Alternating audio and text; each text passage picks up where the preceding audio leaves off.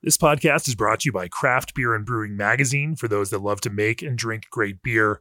Learn more online or subscribe at beerandbrewing.com or find us on social media at Craft Beer Brew.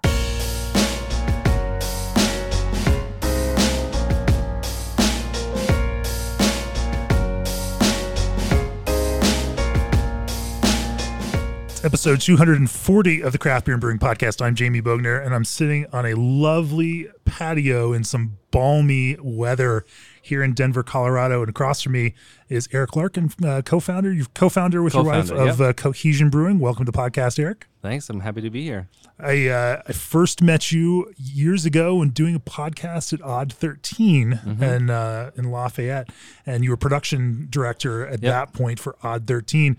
Uh, of course, you've gone on and done some other things, consulted in the meantime with some other breweries. You've got a, a longer brewing history even than than that.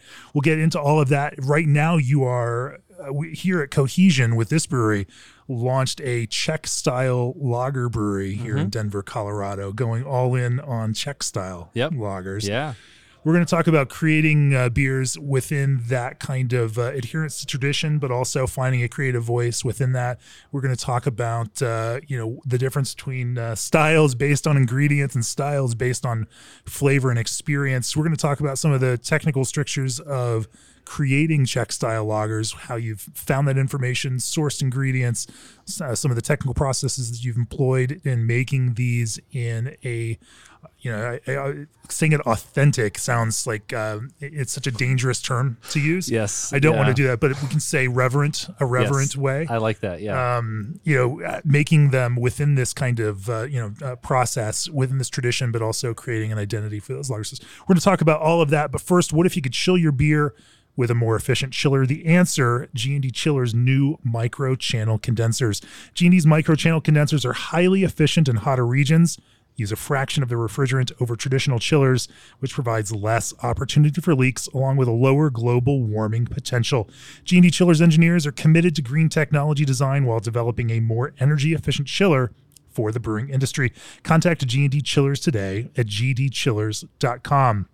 Also, this episode is sponsored by BSG Craft Brewing. Explore a whole universe of hop sensory with unique varieties like Cashmere, Comet, Triumph, Eldorado, and many more. Sourced directly from growers and processed at BSG's FSSC certified facility in Yakima to bring you only the very best hops from farmer to fermenter. For contracting, spot sales, and more info, reach out to them at Let's Talk Hops at bsgcraft.com.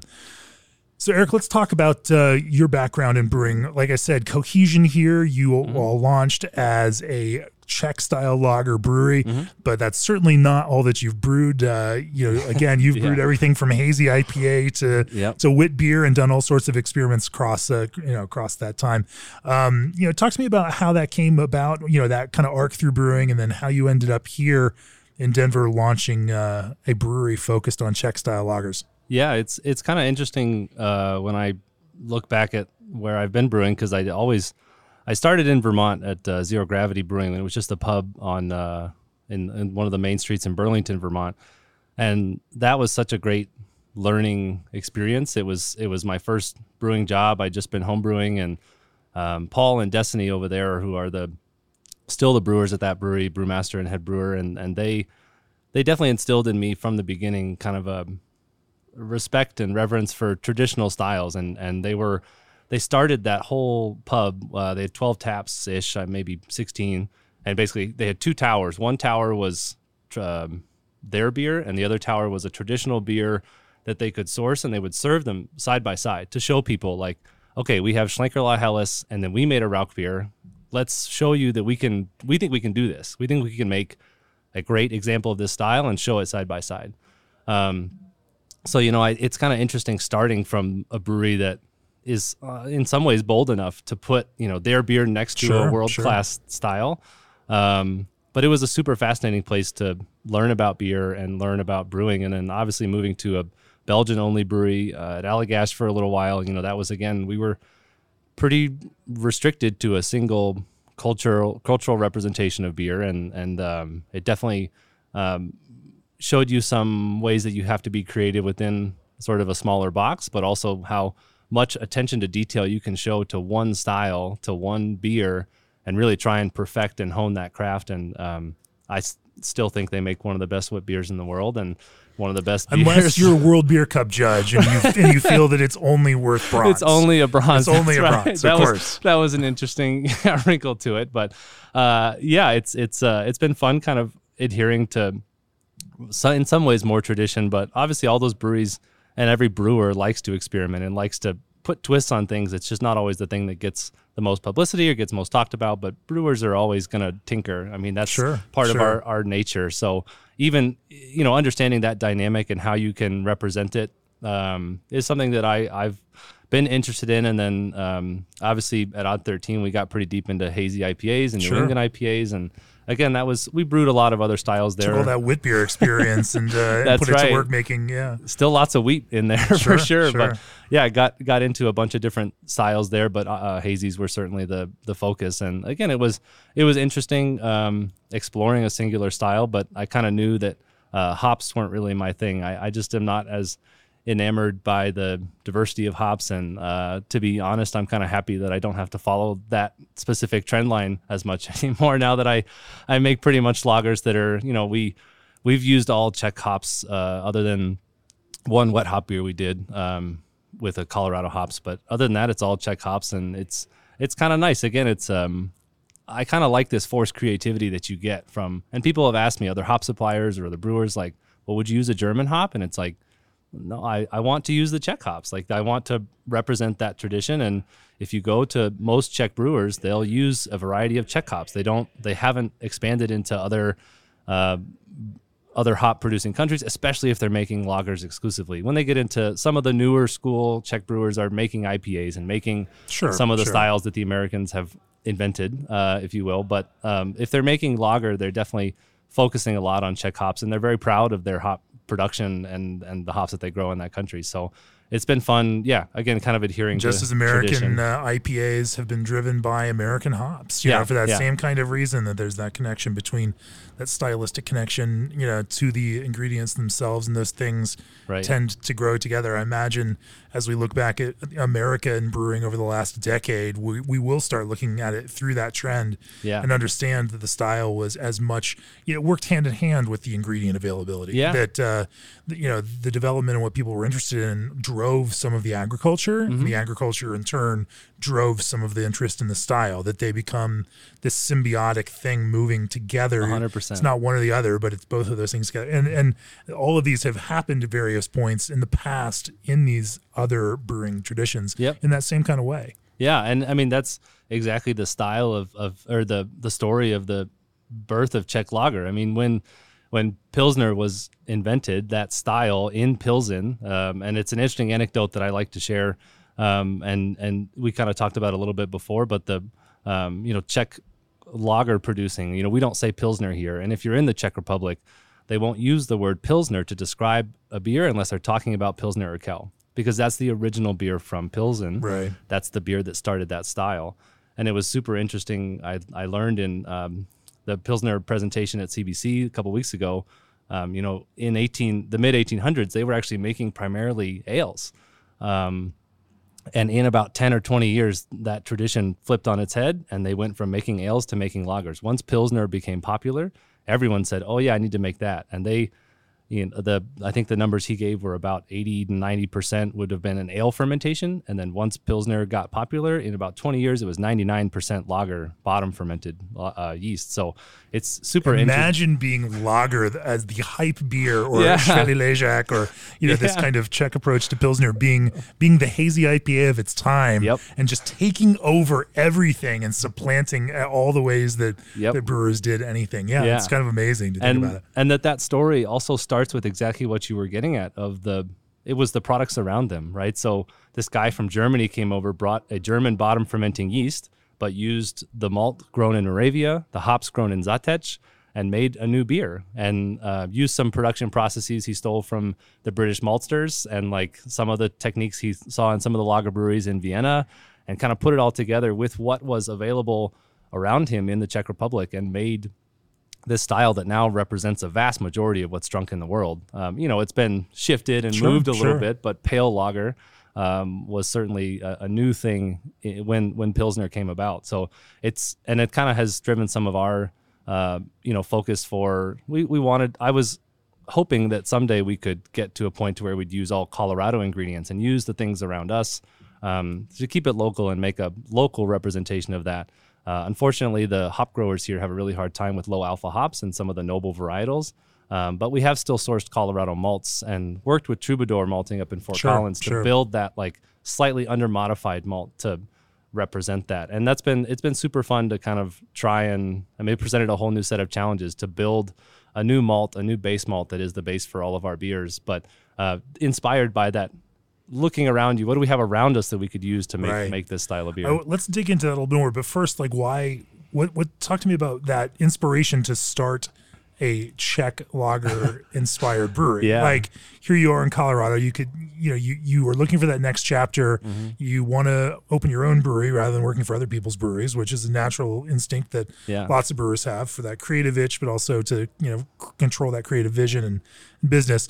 Um, why I imagine you went through a few other ideas in the process before yeah. this one became the thing that you decided to hang your hat on. Yeah. So I actually, um, my wife and I met in Maine while I was working at Allagash, and I told her when I met her, uh, basically up until the day that I changed my mind that I was never going to start a brewery. uh, I, sure, I, sure. I, I, had seen, you know, how much work it was, her. and you tricked her. I did a little she bit. She went along with you for this, and then yeah, yeah. I literally called her uh, after uh, CBC when it was in Denver in 2019, and on the way home, I was like, "Hey, we're going to open a brewery," and she's like, "You said we weren't opening a brewery," and I was like well, I, I, have an idea.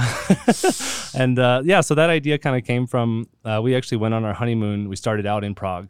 Yeah. Um, and as any brewer, you know, you take a brewer anywhere, they're going to find some beer. And obviously, honeymoon in Prague. See, now, now that's the romantic reason. yeah, to kind of, kind of bring back those echoes. Of, exactly. The, yeah. yeah. So we we kind of went there, and um, you know, I started obviously drinking all the beer that I could find in the couple days we were there, and I realized that the beer there tasted different than what I saw as represented as Czech Pilsner uh, here in the U.S. and I was like, you know, I'd, I'd always loved that style. I liked the little bit more bitterness. I liked um, the malt intensity, lower carb, a bunch of things about it. And I, but I was like, why, why does it taste so different here than what we have in the U.S. when we talk about that style?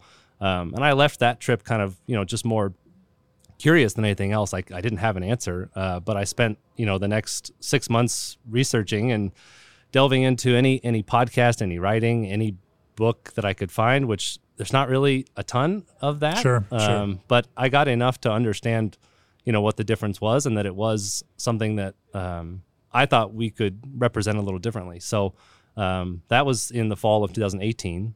And then basically over those next six months and all that researching, um, I kind of figured out, yeah, I think I think there's something here. I think there's something that we could do here in Denver, a, a city that has you know people that have already paved the way for us, like Bierstadt and Hogshead, that have taken a single culture right. and tried to represent it. Customers already kind of understand that here in Denver. So why not? It's a very specialized beer city where yes, you've got your German style lager brewery, yeah. and now you've got your Czech style lager brewery, yep. and you've got your English, yeah. you know, uh, brewer, and uh, yeah.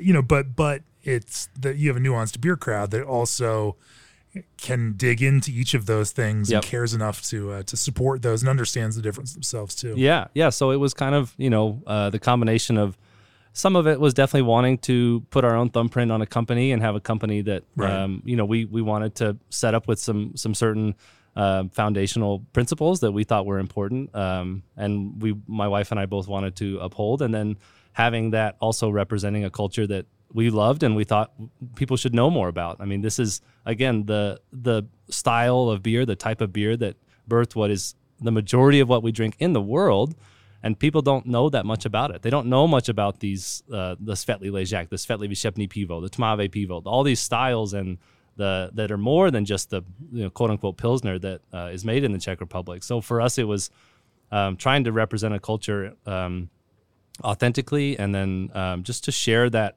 that joy that we found in drinking those beers with people here in Denver. So um, and and for me as a brewer, it was nice to kind of focus a little bit um, you know, hops are hops feel so expansive still to me. It feels so right. You can't wrap your hands around all of the hop knowledge in this world. It just feels impossible. And that's not to mention getting into the malt of IPAs and the yeast used for IPAs and all those things. And so kind of limiting myself felt more comfortable. It felt like, okay, yeah, I have a smaller box to work in, but I want to go deep in this box. I want to really explore these techniques and these styles. Um, there's lots of great people doing great work with hoppy beers too. Oh you yeah, know, fantastic Yeah. stuff. And here in Colorado, and of course Yes. all all Yes. across the United States and Yeah. now around the world. Um, yeah, but finding a way to make a mark in something different, but yeah, work with that is uh, it's an interesting creative challenge. I want to talk to you about how you said about doing that, like how you then you envisioned what those beers were going to be that you made, and then how you went about creating or finding ingredients to do Sure. that. Uh, before we do that, supply chain challenges are here to stay for a while. So why not trust the experts to handle freight for your ingredients? Old Orchard is partnered with a leading logistics firm in the craft beverage industry to transport your craft concentrate blends. When you order two pails or more of concentrate from Old Orchard, you qualify for freight quotes from various carriers and can stay up to date on the status of your shipment. To get started on a freight quote for craft concentrates today, head on over to oldorchard.com slash brewer. Also Arryved mobile point of sale powers places with personality. Arryved is streamlining business operations for the makers of craft with an all-in-one solution that was built with love by hospitality professionals. No contracts and no monthly fees make Arryved a no-brainer for your craft business. Go to arryved.com forward slash cbb to set up a free customized demo. That's Arryved a-r-r Y-V-E-D dot com forward slash CBB. A different kind of POS has arrived. So, Eric, you all decide to start this business and, uh, you know, limit yourself to brewing Czech style lagers. Um, but you also don't want to just create a facsimile of those things that already exist. You're, you know, it's not, uh, you're not a cover band, you know, per se right. you're trying to play within a genre, but you're not trying to, you know, sing the exact same songs and play Yep. the exact same notes. Um, you know, talk to me about that next step in the creative process where you, you know, how did you start to formulate what those those core pillars of, of beers are going to be, and also, you know, what the experience was going to feel like. Yeah. So the yeah, I mean the experience is definitely a big a part of what we saw. The Czech pub culture is is very unique, um, and that was certainly drove a lot of what we did here. But for me, from the beer side, it was kind of twofold. Right? There's this idea that, and even if you look at the BJPC style, BJCP styles, uh, I think it was the 2012 version. There was one beer under Czech Czech beer. Right? There was one. That was it. It was Czech Pilsner. It wasn't even Czech Pale Lager. I think. Um, it might have been pale lager, but I know they changed that, or it, it says that now. Um, and that was something I noticed in researching and going there. Um, there's a couple authors, so uh, Ron Pattinson, who's Sure, a sure. old uh, a British beer writer, and then Evan Rail have you know been writing a Sure. lot, and that was there. They gave me a ton of information just on their websites, and one And of the for those of you following at home in the uh, the latest lager issue of Craft Beer and Brewing, it's a great article by Evan Rail Yes. on uh, you know brewing Czech lager the Czech Yeah, way. yeah. And uh, yeah, so if you are not a subscriber, go subscribe right now and get that uh, get that issue into your hands. Yeah, that was that was a good that was definitely a good one. They talked to one of my my favorite brewers in Czech too, um, uh, Hostomice, Pivovar Hostomice. But so that was something like digging into their um, history living there. Both of them, I think, had lived in Czech for a little while and experienced that culture. Evan's been there for almost Yeah, 30 years yeah. now. Um, and seeing them talk about the styles and the range of styles that the Czechs actually produce, um, that I still talk about. We give a you know trainings to all of our bartenders, and one of the things I show them is that when Ron Pattinson built this table, if you look at the strength of beer and you look at the color, so uh, pale, half dark, and dark, pale, amber, dark, uh, and then strength, and you build a table with those uh, on each axis, the Czechs actually fill that table more than the Germans, the Swiss, and the Austrians, mostly in the low ABV range. Right. The Czechs really embrace this low ABV range and do it a lot more than these other very uh, Euro, you know Central European lager producing countries do. They just tend to be more pale in general. Yeah, yeah, and just just lighter ABV too. So like the you know the Germans don't have a lot of styles, a lot of representation in the you know two and a half to three and a half ABV range, and the Czechs drink a lot of that beer. Um, so it was looking at those, and they drink amber versions of that. They drink dark versions of that, and then they also do that all throughout the the the alcohol strength.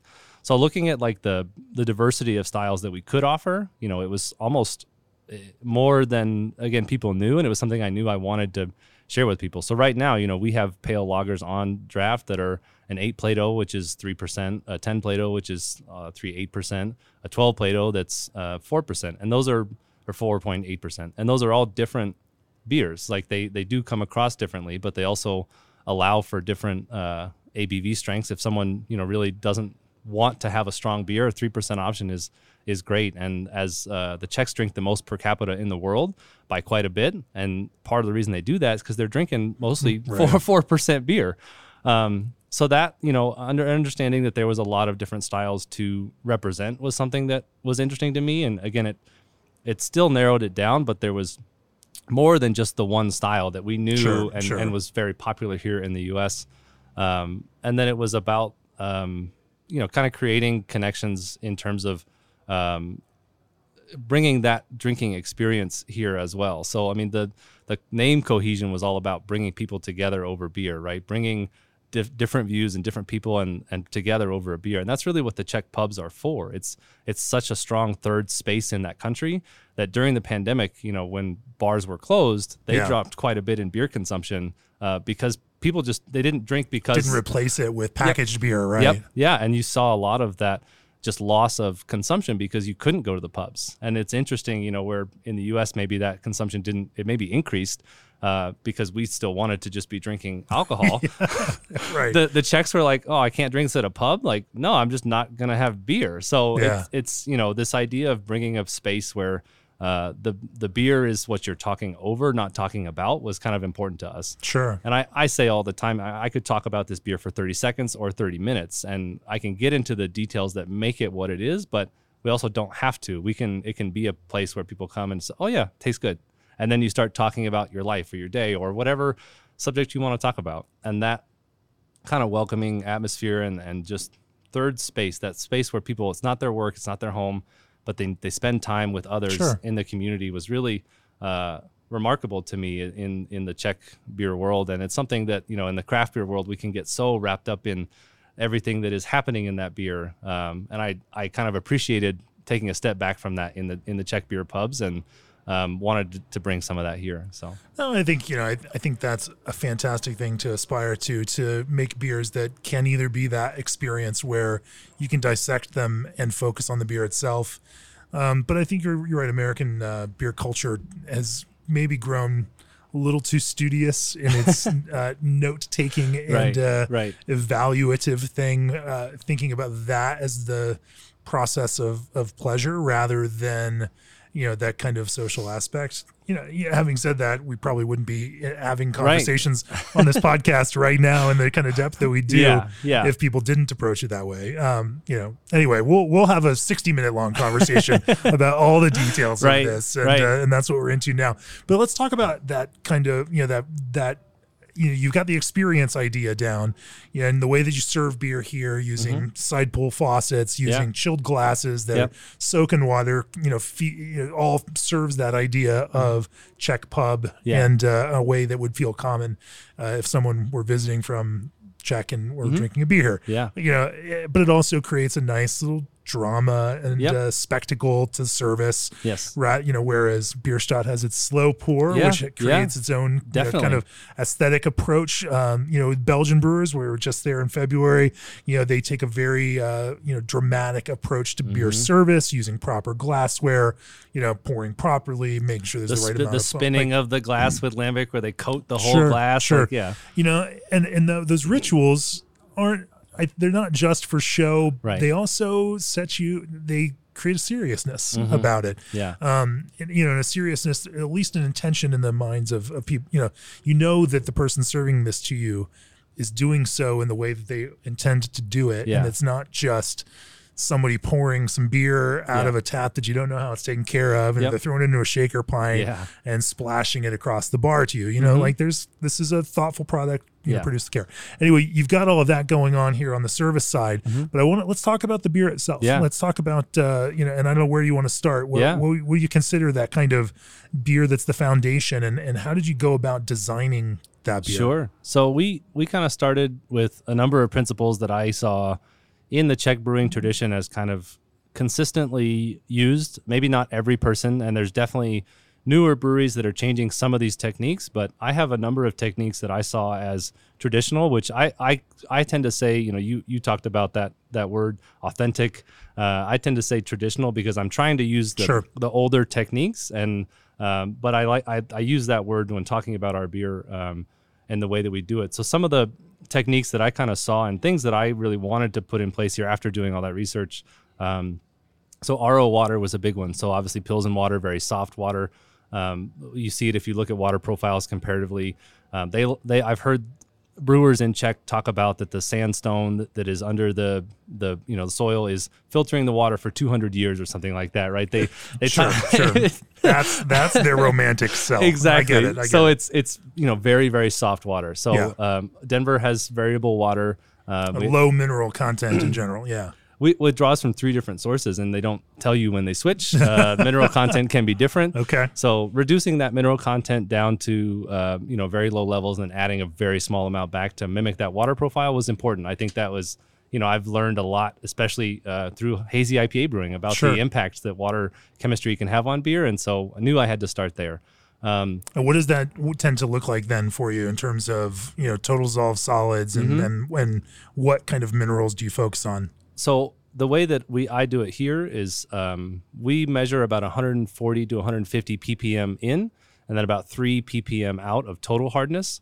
Um, so generally, I just run a calculation and I try and add back enough of the uh, hard water to get up to about 15 ppm of total hardness. So that's that's kind of how we approach it um, in adding back a little bit of minerals. I, I find Sure. that to be easier than trying to dose out and Yeah, buy for sure. minerals. Why why pay for something if it Yeah. you know, So we so we generally filter, you know, 95% and then add just a little percent back Sure. based on how much water is in my hot liquor tank and cold liquor tank and so on. But um so we did but we have a very small uh, RO filter, but it, and it- total hardness is the the metric that you use then. Yep. Okay. Yeah, that's what the the unit that we bought. It just spits out total hardness on the on the display. So that's kind of what we're what we're using. sure, sure. Um, yeah, and it's it, I think it is representative of the total hardness that you'd get. Um, but some of the numbers that I've seen from some reports run by local labs are are different. Um, but I know that we're removing quite a bit of it, and then and then adding back just a hair to get up to that uh, hardness that would match kind of the the Czech water profile. Um, but then the malt was huge uh, for us. You know, we we looked at the uh, floor malted malt in Czech, and a lot of brewers there, you know, in that era, all brewers really, wherever you were, they were making or malting Sure, a lot of their own malt. Um, so floor malting was the predominant technique used before a lot of the modernization and technology we have today. Uh, the Czechs have kind of s- stuck with it, um, and you'll see that through a variety of processes, whether it's because of occupations in the 20th century and they just couldn't develop technology, or they're stubborn, or they don't like to change. All of those things, I think, Sure. play, play a role in the fact that they've embraced a lot of techniques that other brewing traditions have sort of just moved beyond because of inefficiencies or you know an easier way maybe. Um, but the Czechs still predominantly floor malt um, their malt, and so again we wanted to support local, and we worked with Troubadour to build that. Uh, under modified malt. So they're not floor malting, uh, but they did build us kind of a malting schedule that is slightly under modified. Um, and that plays into what I think is one of the big um, factors of Czech brewing. And I've heard um, from Václav Berka, who's that brewmaster emeritus from Pilsner Urquell. Uh, we asked him when I was there about a month ago, you know, or someone on our tour asked him, "Can you make Czech lager without decoction?" And he said, "No, uh, absolutely not." He was very definitive Sure, about sure. it, and um, I tend to agree with him. I think that when you talk to brewers, and Evan Rail has given me an anecdote of um, there's brewing technical high schools in Prague, right? So instead of going to regular high school, you could go to a high school where you learn how to brew, and that's going to be your profession, just like a technical school here. Best high school ever. seriously, I, I wish we had. I mean, they have enough Yeah. brewers that they need it, but uh, yeah, definitely not something. We also I've have these crazy laws that say you can't drink alcohol until you're 21. just right, right. So there's that. Such crap. There's that hurdle too. Uh, Yeah. So he told me, you know, the brewers there, they learn decoction first. That's actually, they learn decoction and then they learn this other technique called single infusion.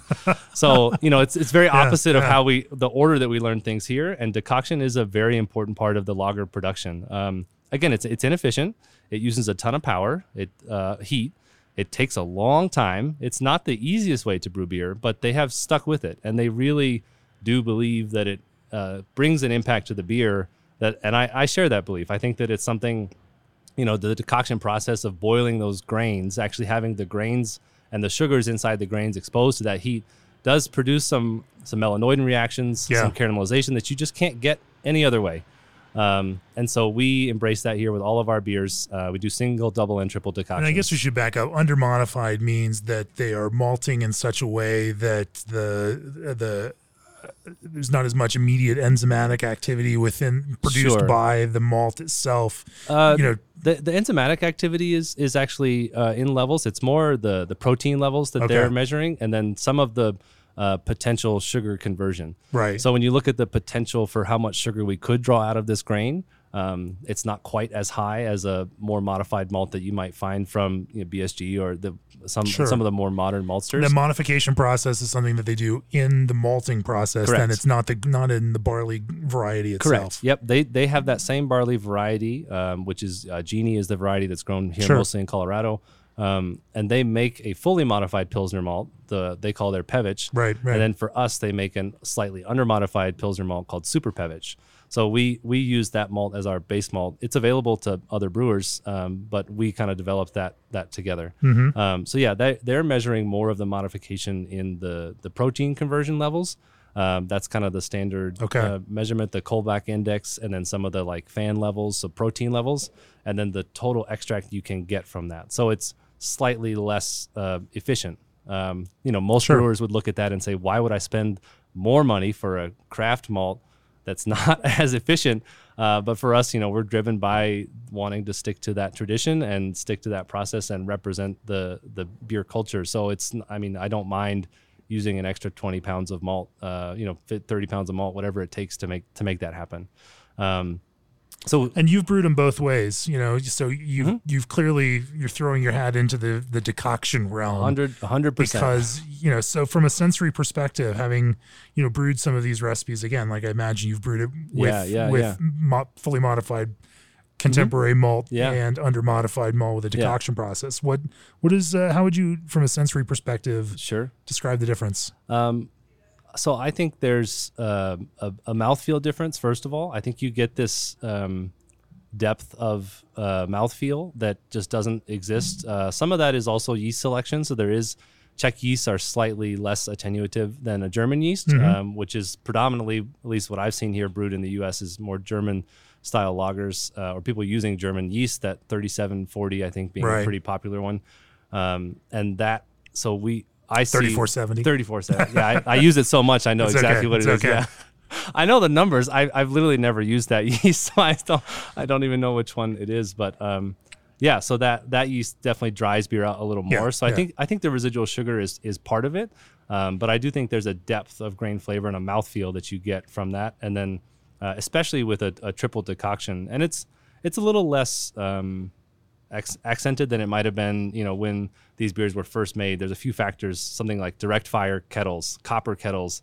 When you're scorching those grains, Sure, you know, sure. that was definitely, I think it had more impact than a steam heat does now. of course Um, but I do think we get some, you know, I see color change when I move a decoction from my boiling vessel over to my lauter tun. I see a, a new color come into the lauter tun. so I see a development of color. I know that there is some uh, grain uh, flavors that are being developed through those Maillard reactions happening. So I think you get, you know, it's it doesn't come through. It doesn't taste like a caramel beer. It doesn't taste like uh, a heavily caramelized beer Right. from the malt profile, but you do get a little bit of depth of grain flavor. You start to uh, toast your bread, right? Same exact reactions that Mm-hmm. you use for toasting bread. You start to toast some of those grains a little bit, and you just draw out more complex grain flavors. So we uh, for those that want to follow up on more on this uh, we've got a class coming up on our all access video platform with uh, hagen and bill from dovetail Yeah, yeah. and uh, hagen shared a, a video that he's taken and when you mentioned that color change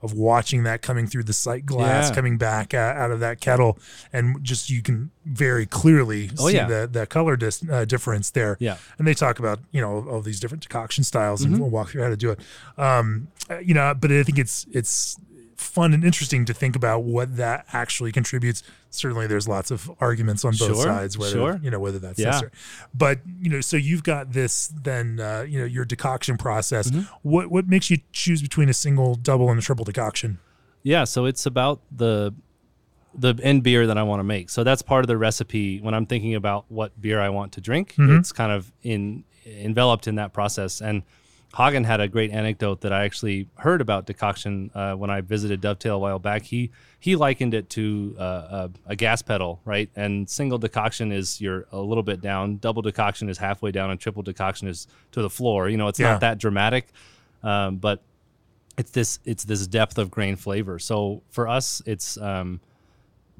there's some some amount that's adherence to tradition and some amount that is the the beer we want to build. So uh, the 12 degree that we make, which is the Světlý Ležák, which is the style that Pilsner Urquell is in, um, and uh, Budvar as well, and that's most brewers' most prominent uh, style. Uh, Pilsner Urquell is triple decocted um, in kind of um, respect for that beer, not respect, Sure. uh, admiration for that beer. I wanted to mimic that particular uh, process, and so we triple decoct our 12 degree. Um, the majority of brewers that we've talked to double decoct their 12 degrees, um, and double decoction is kind of the standard um, from what I've who I've talked to. Um, so for other beers, we do uh, double decoction process. I like to do double decoction specifically for dark beers, um, and then we also extend the actual decoction boil time on the dark beers. Um, that's something that an anecdote I think I picked up from Evan, one of his writings. Yeah. Uh, that the dark beers are actually decocted maybe 30 minutes instead of 15 or 20 minutes. Um, so we do we do that for those beers, and then uh, so like our 10 degree, our Desítka, the Světlé Výčepní Pivo, the pale draft beer, um, which is supposed to be the lighter version. It's supposed to be the easier drinking one, less things going on. We single decoct that beer, right? Yeah. And that's because I don't want that intensity of grain Sure, flavor. sure. I want it to be a little lighter, a little bit easier drinking. Um, and then, but then sometimes we flip that on its head. So like our eight degree, which is, um, you know, the the lowest ABV one we have. I started to get worried about. Okay, now we're dropping down to three percent ABV. Do I need to have more decoctions to make it more flavor? So I triple decocted that beer. Um, so it's and and that was more of an experiment than a you know I know where this is going to end up, but um, it's it's a part of the recipe and the part of intensity of, of grain flavor that we want to convey per the beer. Um, so Yeah, yeah, I want to talk about this in dark beers, especially because it is something that, that came up that, uh, you know, naturally when you're decocting, especially when you start dealing with darker malts, then you can get some nasty flavors if Mm-hmm. Yep. you were doing it, you know, as a, uh, uh, you know, in specific ways. And so there's some strategies that the Czech brewers tend to use to get better results out of that decoction. Before we do that, from the rotatable pickup tube on Rogue Brewing's pilot brew house to the integrated hopbacks on Sierra Nevada's twin prototyping brew houses, SS Brewtech has taken technology they invented working with world renowned industry veterans and made them available to every craft brewer. To learn more about SS Brewtech's innovation list, head on over to ssbrewtech.com. So let's talk about that approach Yeah. to uh, you know to decoction. Clearly, you want to you tend to want to avoid decocting Yeah. some of the darker malts as you do that to avoid some of the more astringent flavors. Mm-hmm. How does that look then in your mashing process? Yeah, so we um, basically uh, we we build also uh, all of our uh, roasted malts and cara malts with Troubadour as well. So they have a Hmm. roaster, and we can Right.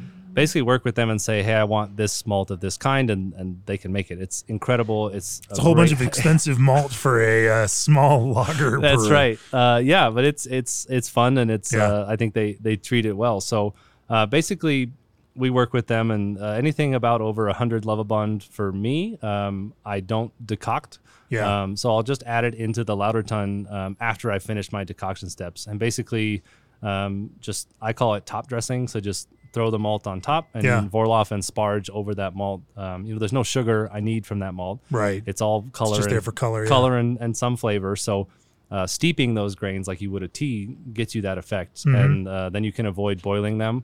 Um, it also helps with filtration sometimes. Um, I picked it up from Allagash actually because uh, they used to make. I don't think they make that stout anymore, the Belgian stout. Right. Um, right. but we were getting so many stuck mashes because those kernels are are uh, smaller, and when you mill them, they crack into even smaller particles, and that can clog the the holes in your lauter tun. Hmm. So we were seeing stuck mashes more often when we would actually mill, and that was just single infusion. But when, when we would mill that malt and add it all together, than if we just added it on top and kind of sparged over it. Um, so I, I kind of learned that technique while I was brewing there and have carried that through mm, basically all, Sure. the, all the way, and it, it, it works well for decoctions too to not yeah boil that that dark grain. Are there any other uh, tricks to the decoctions that you've discovered as you've been uh, employing these in your brewing here at Cohesion? Um, I'm I'm still I'm still trying to figure out some of it. I guess is uh, uh, the Sure, sure. the part that's been the hardest. I think is the temperature adjustments. Yeah. Um, so when you pull off a portion to boil and you're going to add that portion back to your main mash, uh, how much are you going to actually raise the temperature? Um, it's particularly difficult in Colorado. There are a lot of books, uh, German books, and and some Czech that haven't really been translated as much that work through decoction calculations. Um, the hard part has been that uh, most places boil at 212 and we boil at 202. so Sure, sure. I'm boiling at a different temperature. Uh, so I've had to, and I'm still learning this brew house. Uh, I have, I think, I think I've done 25 batches at this point. So I'm still not very deep into Sure, this brew house. sure. So learning how much malt or how much mash I need to boil to hit certain temperature steps is something we're still dialing in. Uh, starting to get a lot better, but that's something that I think is uh, when people are starting to decoct to pay attention to uh, because you can overshoot a temperature range by quite a bit and miss the entire point of you know that decoction step Right. um, and just blow past you know if you're trying to get a protein rest at a certain temperature range and you add too much boiled mash back to the main mash you're just going to blow right by that and go right into saccharification and so you're going to miss a conversion step that, Right. that you wanted to have and potentially need to reduce the number of decoctions which would change a recipe so that that's been one of the hurdles i think and and just trying to um, I guess undershoot, especially if you have the capability to heat again to move to another step, has been Mm-hmm. something that that I've done just to help make sure I'm hitting all my temperature steps.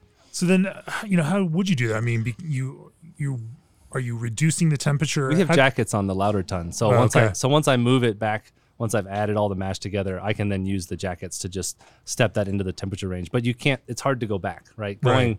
going colder is really difficult, but we have a lot of capability to heat things. Sure. So then I then I have to measure the temperature of the whole mash. So I Right. pulled off that uh, roughly a third most times. Sometimes it's up to half for us. Yeah. Um, and then I've added it back and I start mixing it together, and that's when I can uh, check that temperature of the the next step. So to see where we've where we've gotten into. Um, But you can't change the temperature because it's coming out as boiling, and so Right. are you just changing the the, speed? I changed the amount. The amount, So okay. so how much of the mash I boil. So we have load sensors on our kettle, Yeah. so I can measure by weight how many Sorry that I'm, I'm dumb about this. I'm yeah.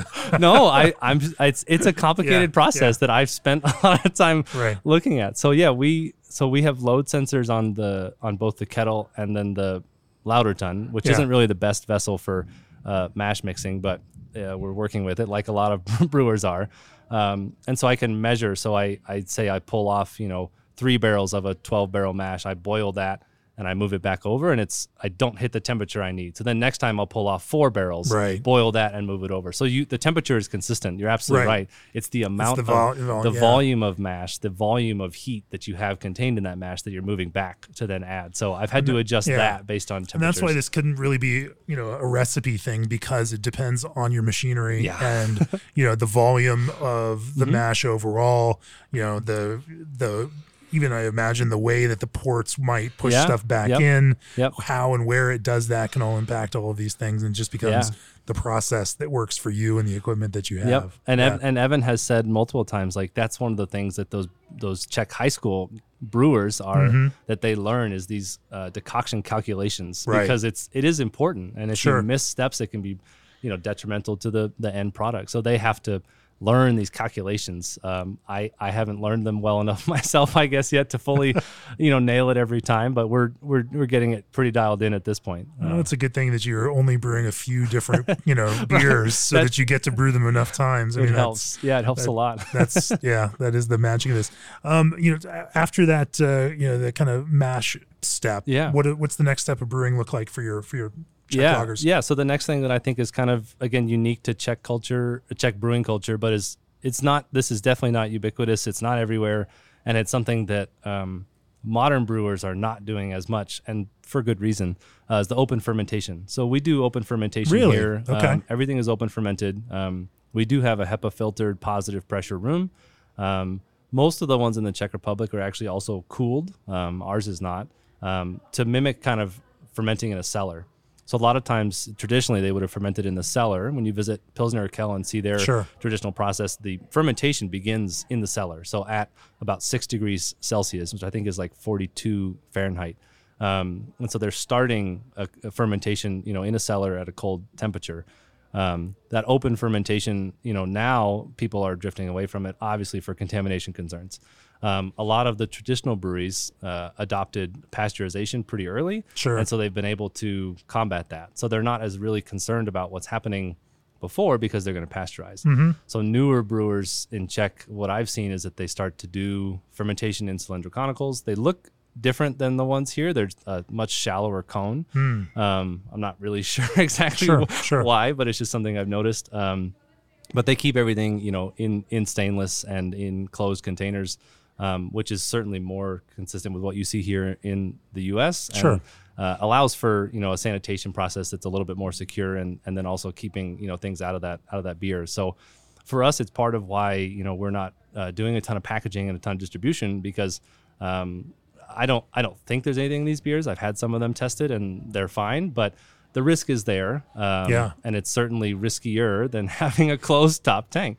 Um, but I do think open fermentation provides um, a little bit different flavor profile. You know, stress on the yeast. Yeah. Once we get into fermentation, yeast stress is something uh, we're trying to avoid. And Sure, I think was sure. something that Czech brewers um sort of also had throughout their process. Uh, open fermentation, removing that little bit of pressure, does create different flavors and um, does create different profiles of yeast. Um, It's a reason that folks like Schönram uh, and Eric Toft, and then uh, you know, of course, Anchor, you know, has humongous open fermenters. I remember visiting there a number of years Yeah. ago, and uh, it was such a cool thing to see that scale of open fermentation. and they're wearing head to toe like Yeah. clean suits Yeah. and everything. I mean, that's that's the level you have to take at that Sure. size. Uh, um, and I don't know if they're pasteurizing or not, but if you don't want to pasteurize, that's what you would have to do at that size to make it work. But it, again, they're, they're like you, like you. They're positive pressure, so there's they're pushing air out. Air is not Right. coming in through the doors. Right. Yeah, they are. They're- It's a filtered air going in, and and you know, of course, even like Russian River, Yep, uh, yep. the new brewery, uh, they put in open top fermenters. Yeah, yeah, yeah. And man, some even some of the ales brewed through those open top fermenters are. Uh, yeah, it's it's Yeah, it's a beautiful I, thing. I do think it's a different profile, and I've I've talked to some other brewers that that Sierra do that as well. and Asheville has Yeah. some open top Yeah, I've fermenters seen in those their uh, their pilot brewery. It's yeah, yeah. it's and it's it's fun for people to see. You know, we're we're going to start doing tours pretty soon and kind of showing people the brewery and talking through some of these steps and it's something different. You know, it is Yeah. something different for people to see and it's part of the challenge that I've given myself still working in the box, right? Like, okay, we're in this box, we're doing a very what could be described as simple beer, but I have this process that I have to figure out and make sure it works. Like open fermentation is something unique and new to me that I didn't have a ton of experience with. Um, How would sensorially, you know, how would you again describe, uh, you know, what that beer tastes like with a that kind of open fermentation? You Sure. mentioned yeast stress. Yep. Certainly that uh, you know that impacts it, but that is that a performance thing? Is that a flavor piece? What kind of flavors are we talking about there? Yeah. So if you look at um, uh, like um what's the the Belgian one that's also open fermented, um, Yvan De Baets Brewery. He he has De La Senne. De La Senne yeah. has open fermenters, and I think in Belgian yeast you see it's a little bit more. It's easier to pull it out because it's a higher ester profile. Um, very nice.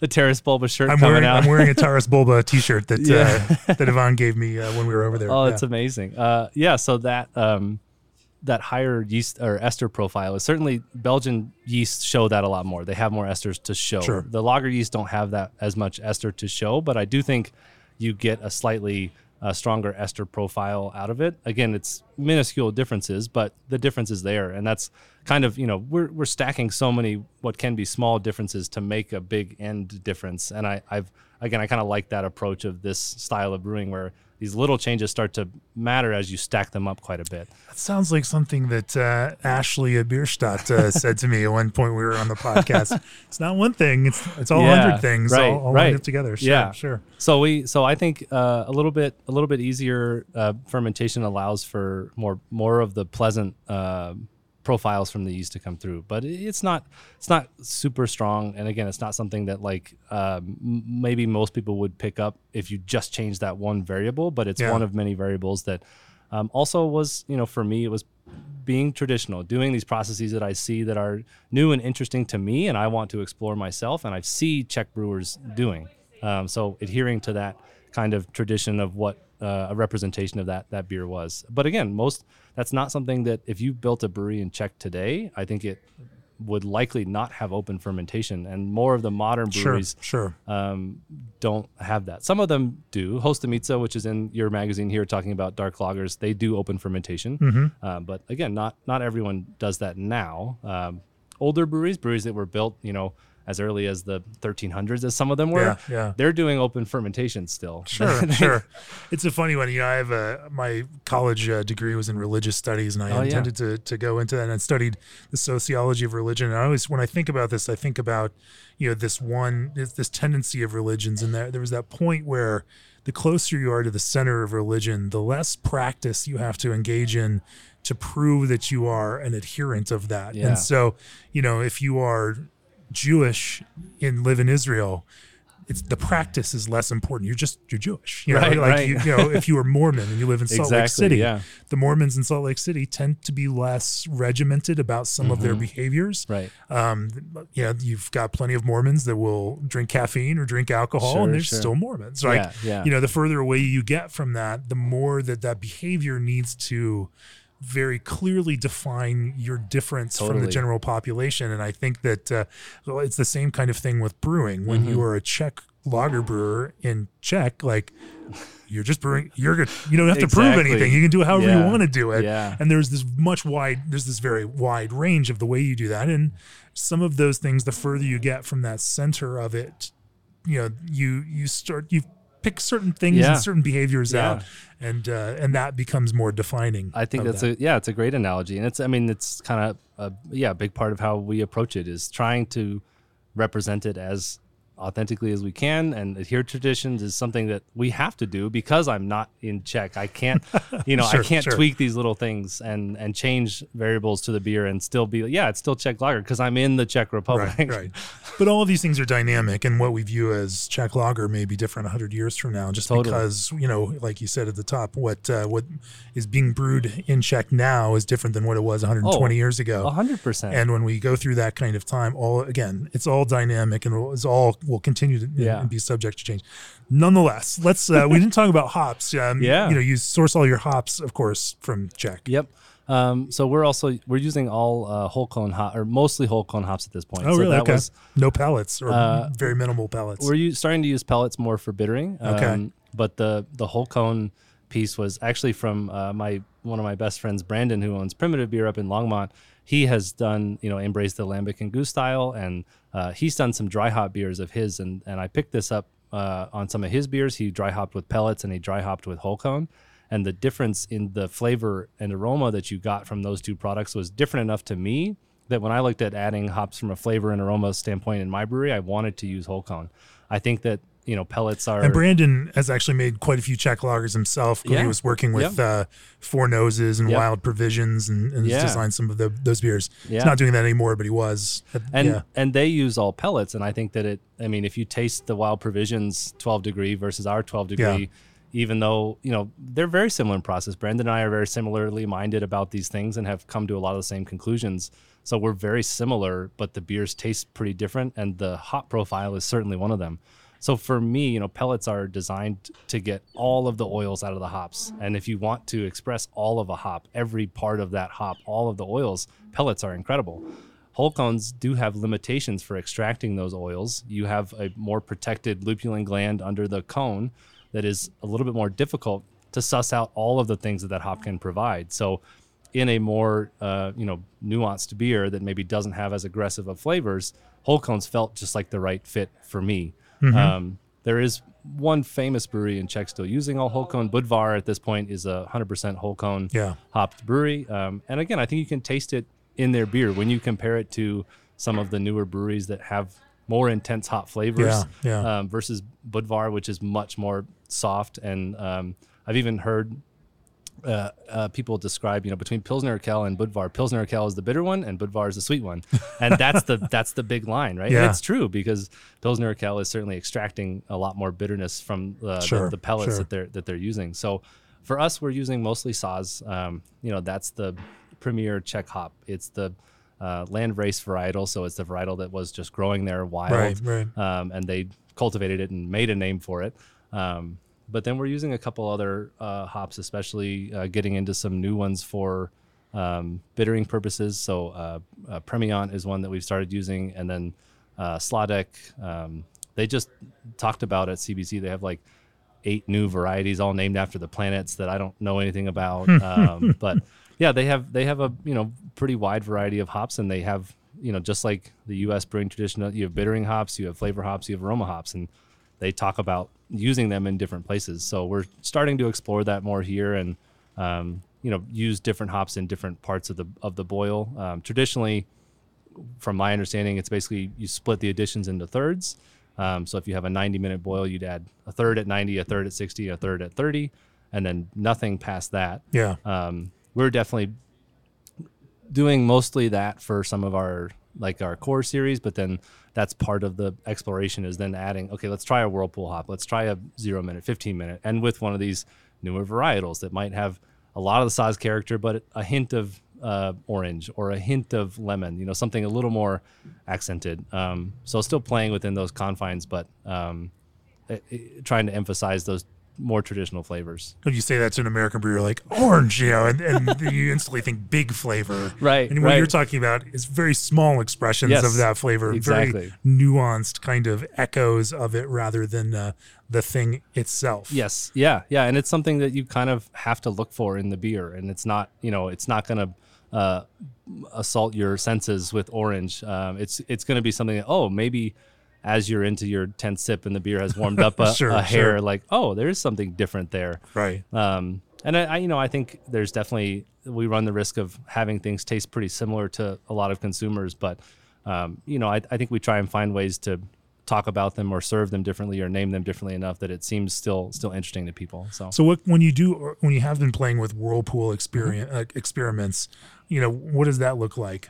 So that Walter was um, one of the beers that we did a, a whirlpool hop with, um, and I think it. This it- is a beer that I was uh, just drinking as we Yeah. in the first part of this podcast. so that was a collab with Hop Butcher for the World out of Chicago, and they're a predominantly IPA brewery. You know, hop forward. Um, we made some beers with them when I was at Odd 13, and I, I sure have heard of them before. I don't. They sound familiar. and yeah, so they've they've done a ton of. I mean, Jude over there uh, is just such a. He's so in love with hops, and the way he talks about them and, and digs into them has been fascinating to me for a while. So when we collab with them, I said I want to do more with hops because I love the way you Right, talk about hops right, and work right. with them.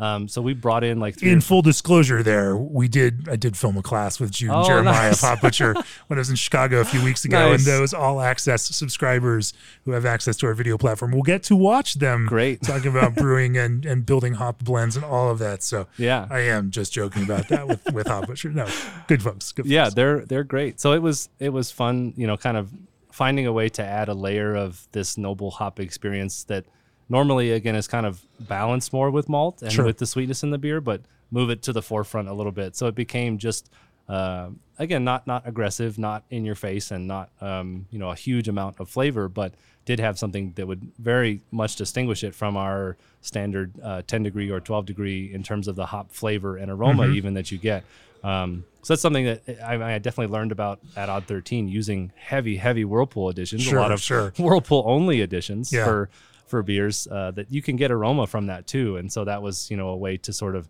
accent that uh, profile and create a, a different beer with a little bit more restraint to it than than maybe an IPA would have. Uh, sure. but yeah, a, little, a little bit. A yeah, bit more a, li- a little bit more restraint, just a hair. Yeah, Sure, sure. So it was, yeah, it's fun to. I think you know the the Saaz hop. It's interesting. They talk about that hop as a, an aroma hop in Czech, and it's they love the aromatics of that hop. Mm-hmm. Um, so we used a Polish hop Lubelski, which is um, likely the land raised hop varietal for Poland. Um, probably was also Saaz or very similar, um, but we wanted to see if we could really uh, pull any differences out of it. So, but we it's pretty much a, a Saaz hop uh, type that definitely gives more you know lemony, grassy, uh, herbal tea notes to the to the beer. So Yeah. that was that was a fun one to experiment with and and try. Um, you know, as a, as a whirlpool hop, but it doesn't. It's it's nice because it honestly, you know, from a business perspective and a brewing perspective, it doesn't take a lot to change the profile of this beer. We, I think we added um, 11 pounds to a 15 barrel batch, so I mean less than a pound per barrel of Yeah. whirlpool, which isn't a huge contribution, especially for a you know not notoriously intensely flavored hop. Sure, sure. Uh, but it low made, alpha, low oil in general. Yeah. but it made a big difference in our Right. beer. So that was that was a fun fun one to, to play with. yeah, yeah. Um, yeah, and you don't dry hop any of these beers, or do you? Uh, we've dry Maybe hop one of your experiments here or there. some of the collaborations we've we've dry hopped. So we just did um, a collab with Novel Strand Brewing, and, Mm-hmm. and that one uh, they're down in the Baker neighborhood, and that one got dry hopped um, with some New Zealand hops. If we're doing a collaboration, we kind of New Zealand hops and lager. Wow. Okay. if we're doing collaborations, we kind of uh, blow the rules out a little bit. Uh, Sure, So sure. we still we still do. There's a few things that like for collaborations, like decoction. I've said, you know, if Yeah. we're collaborating with someone, we have to be decocting.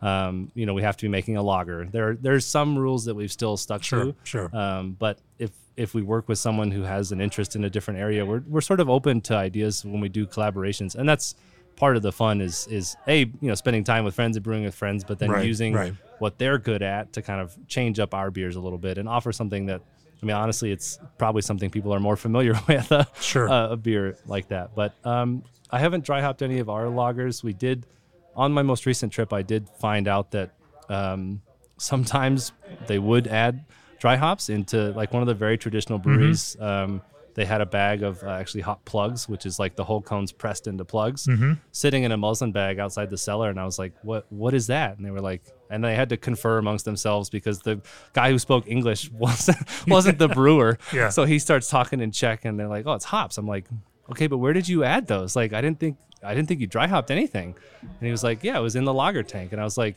"So how long? Like, is that all the beer?" And he's like, Yeah.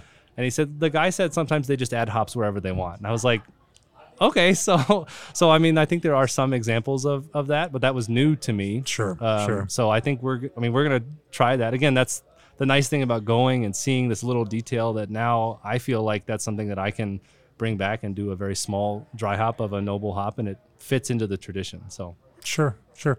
Now it's interesting to see if this, uh, you know, we, as we observe, the canon appears limited, and the further that you develop that, and the more you dig in, the more that you see the kind of multiplicity that exists. yeah, the more you realize that there's, you know, quote unquote reverence or, or tradition, um, you know, in a, a variety of approaches to these things. So and that's i mean honestly it's one of the things i love about czech lager is so you look at a pale lager uh světlý ležák a 12 degree and that beer i mean i've had hundreds of different examples at this point and they all taste different once you Yeah. once you do narrow your scope and look at it that closely i mean for them the the style designation is color and strength so it's pale and it's between 12 and 13.99 mm-hmm. degrees plato and outside of that there's not really many rules yeah, to define a Světlý Ležák. So you can add, I mean, there are people adding non Pilsner malts. There are people that are wildly bitter.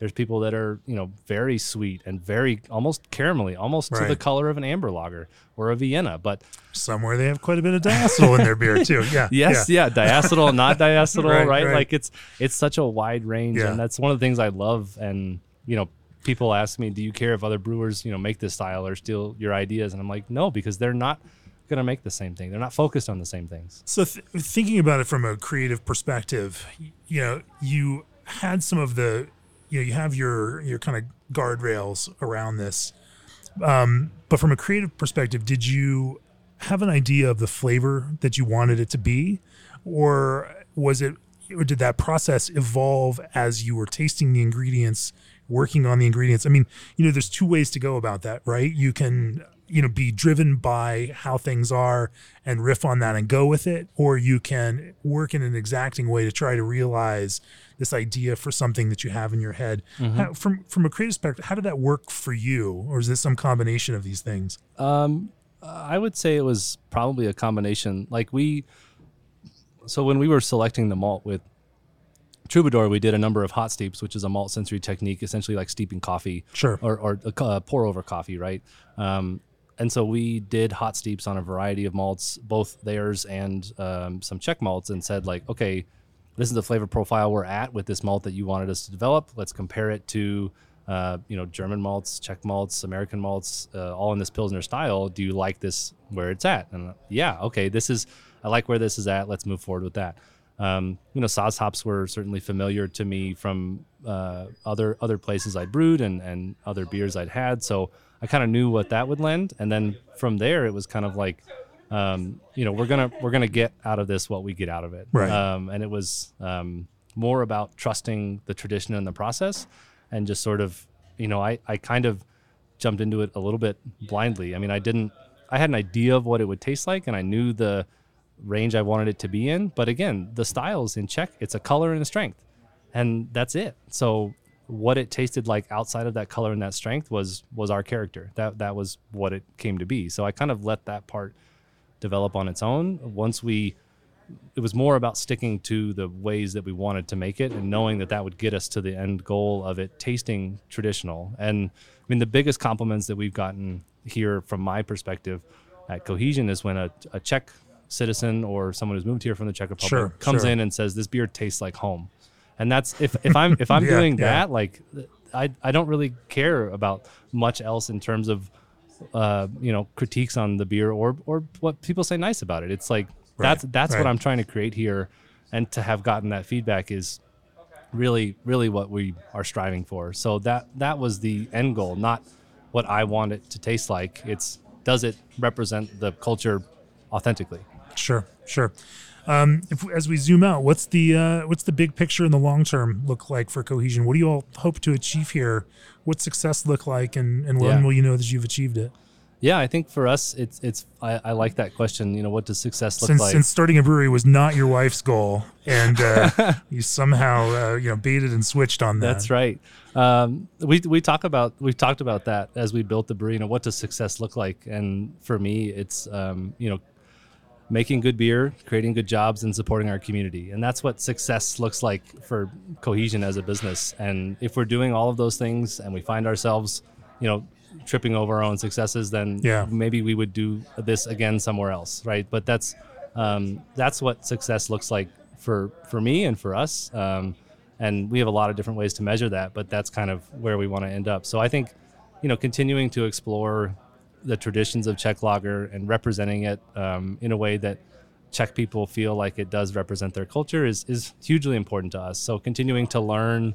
Um, and continuing to educate ourselves. I'm, I have no Czech heritage myself. I'm not connected to that culture other than I visited in 2018 and really just fell in love with the beer styles. So um, we're going to continue to explore Czech lager. I, I really enjoy collaborating with other people because it does, it pushes them sometimes. And like a lot of people I talk to, like, oh, let's make a beer together. I'm like, yeah, I, I love you. I love your brewery, but can you do a decoction? And they'll say no. And I'm like, okay, then we can't, I can't do this. Right. And it's, yeah, then that starts a conversation. Well, why not? Like, and it, and educating people about that is, I, I, I love talking about beer and educating people on beer cultures and styles, and so it's just trying to do more of that. Like the tours are a big piece of it. Um, Sure.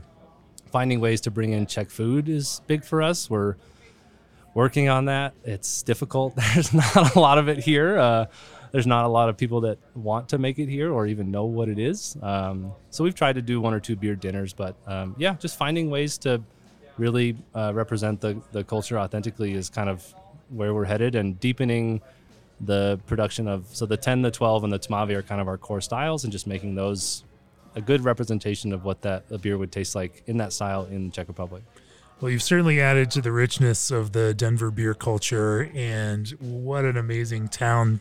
I live about an hour away and uh, in Fort Collins, and so it's fantastic to be able to come down here Yeah. and uh, you know get our German style lagers of Bierstadt, slow poured or Helles. Uh, Yeah, I, yeah. I might be on Team Helles more than Team Slow Pour on that Yeah. one. Uh, come get our Czech our Czech lagers now at uh, Cohesion. In fact, after Collab Fest in April, I popped over here because it wasn't too far away on my way back and uh, ran into to Brandon from our mutual friend and had Yeah, a, yeah. a couple of beers with him and his wife. And uh, yeah, it's just a nice spot for you know, it's the kind of spot the brewers want to hang That's- out in yeah. because uh, these are the beers that they want to be drinking they for want sure to be drinking for sure.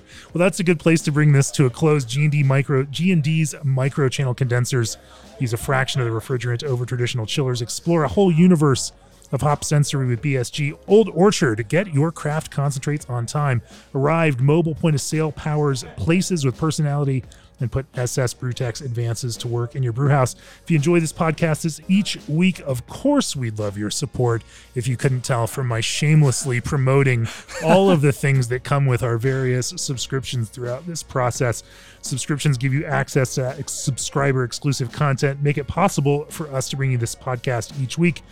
If you're planning a brewery, go on over to breweryworkshop.com for information on our next workshop in Portland, Oregon this July. It's a killer lineup world class brewers and brewery business specialists will help you discover what you didn't know you didn't know. Eric, if people want to learn more about cohesion and the Czech style lagers that you brew, where do they find you?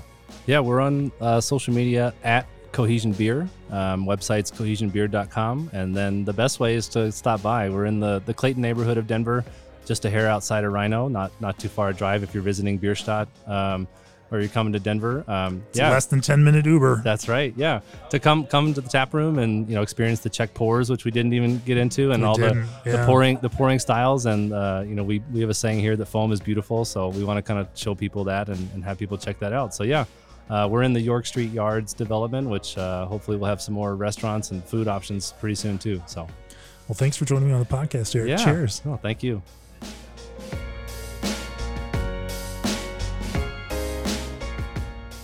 This podcast is brought to you by Craft Beer and Brewing Magazine for those that love to make and drink great beer. Learn more online or subscribe at beerandbrewing.com or find us on social media at Craft Beer Brew.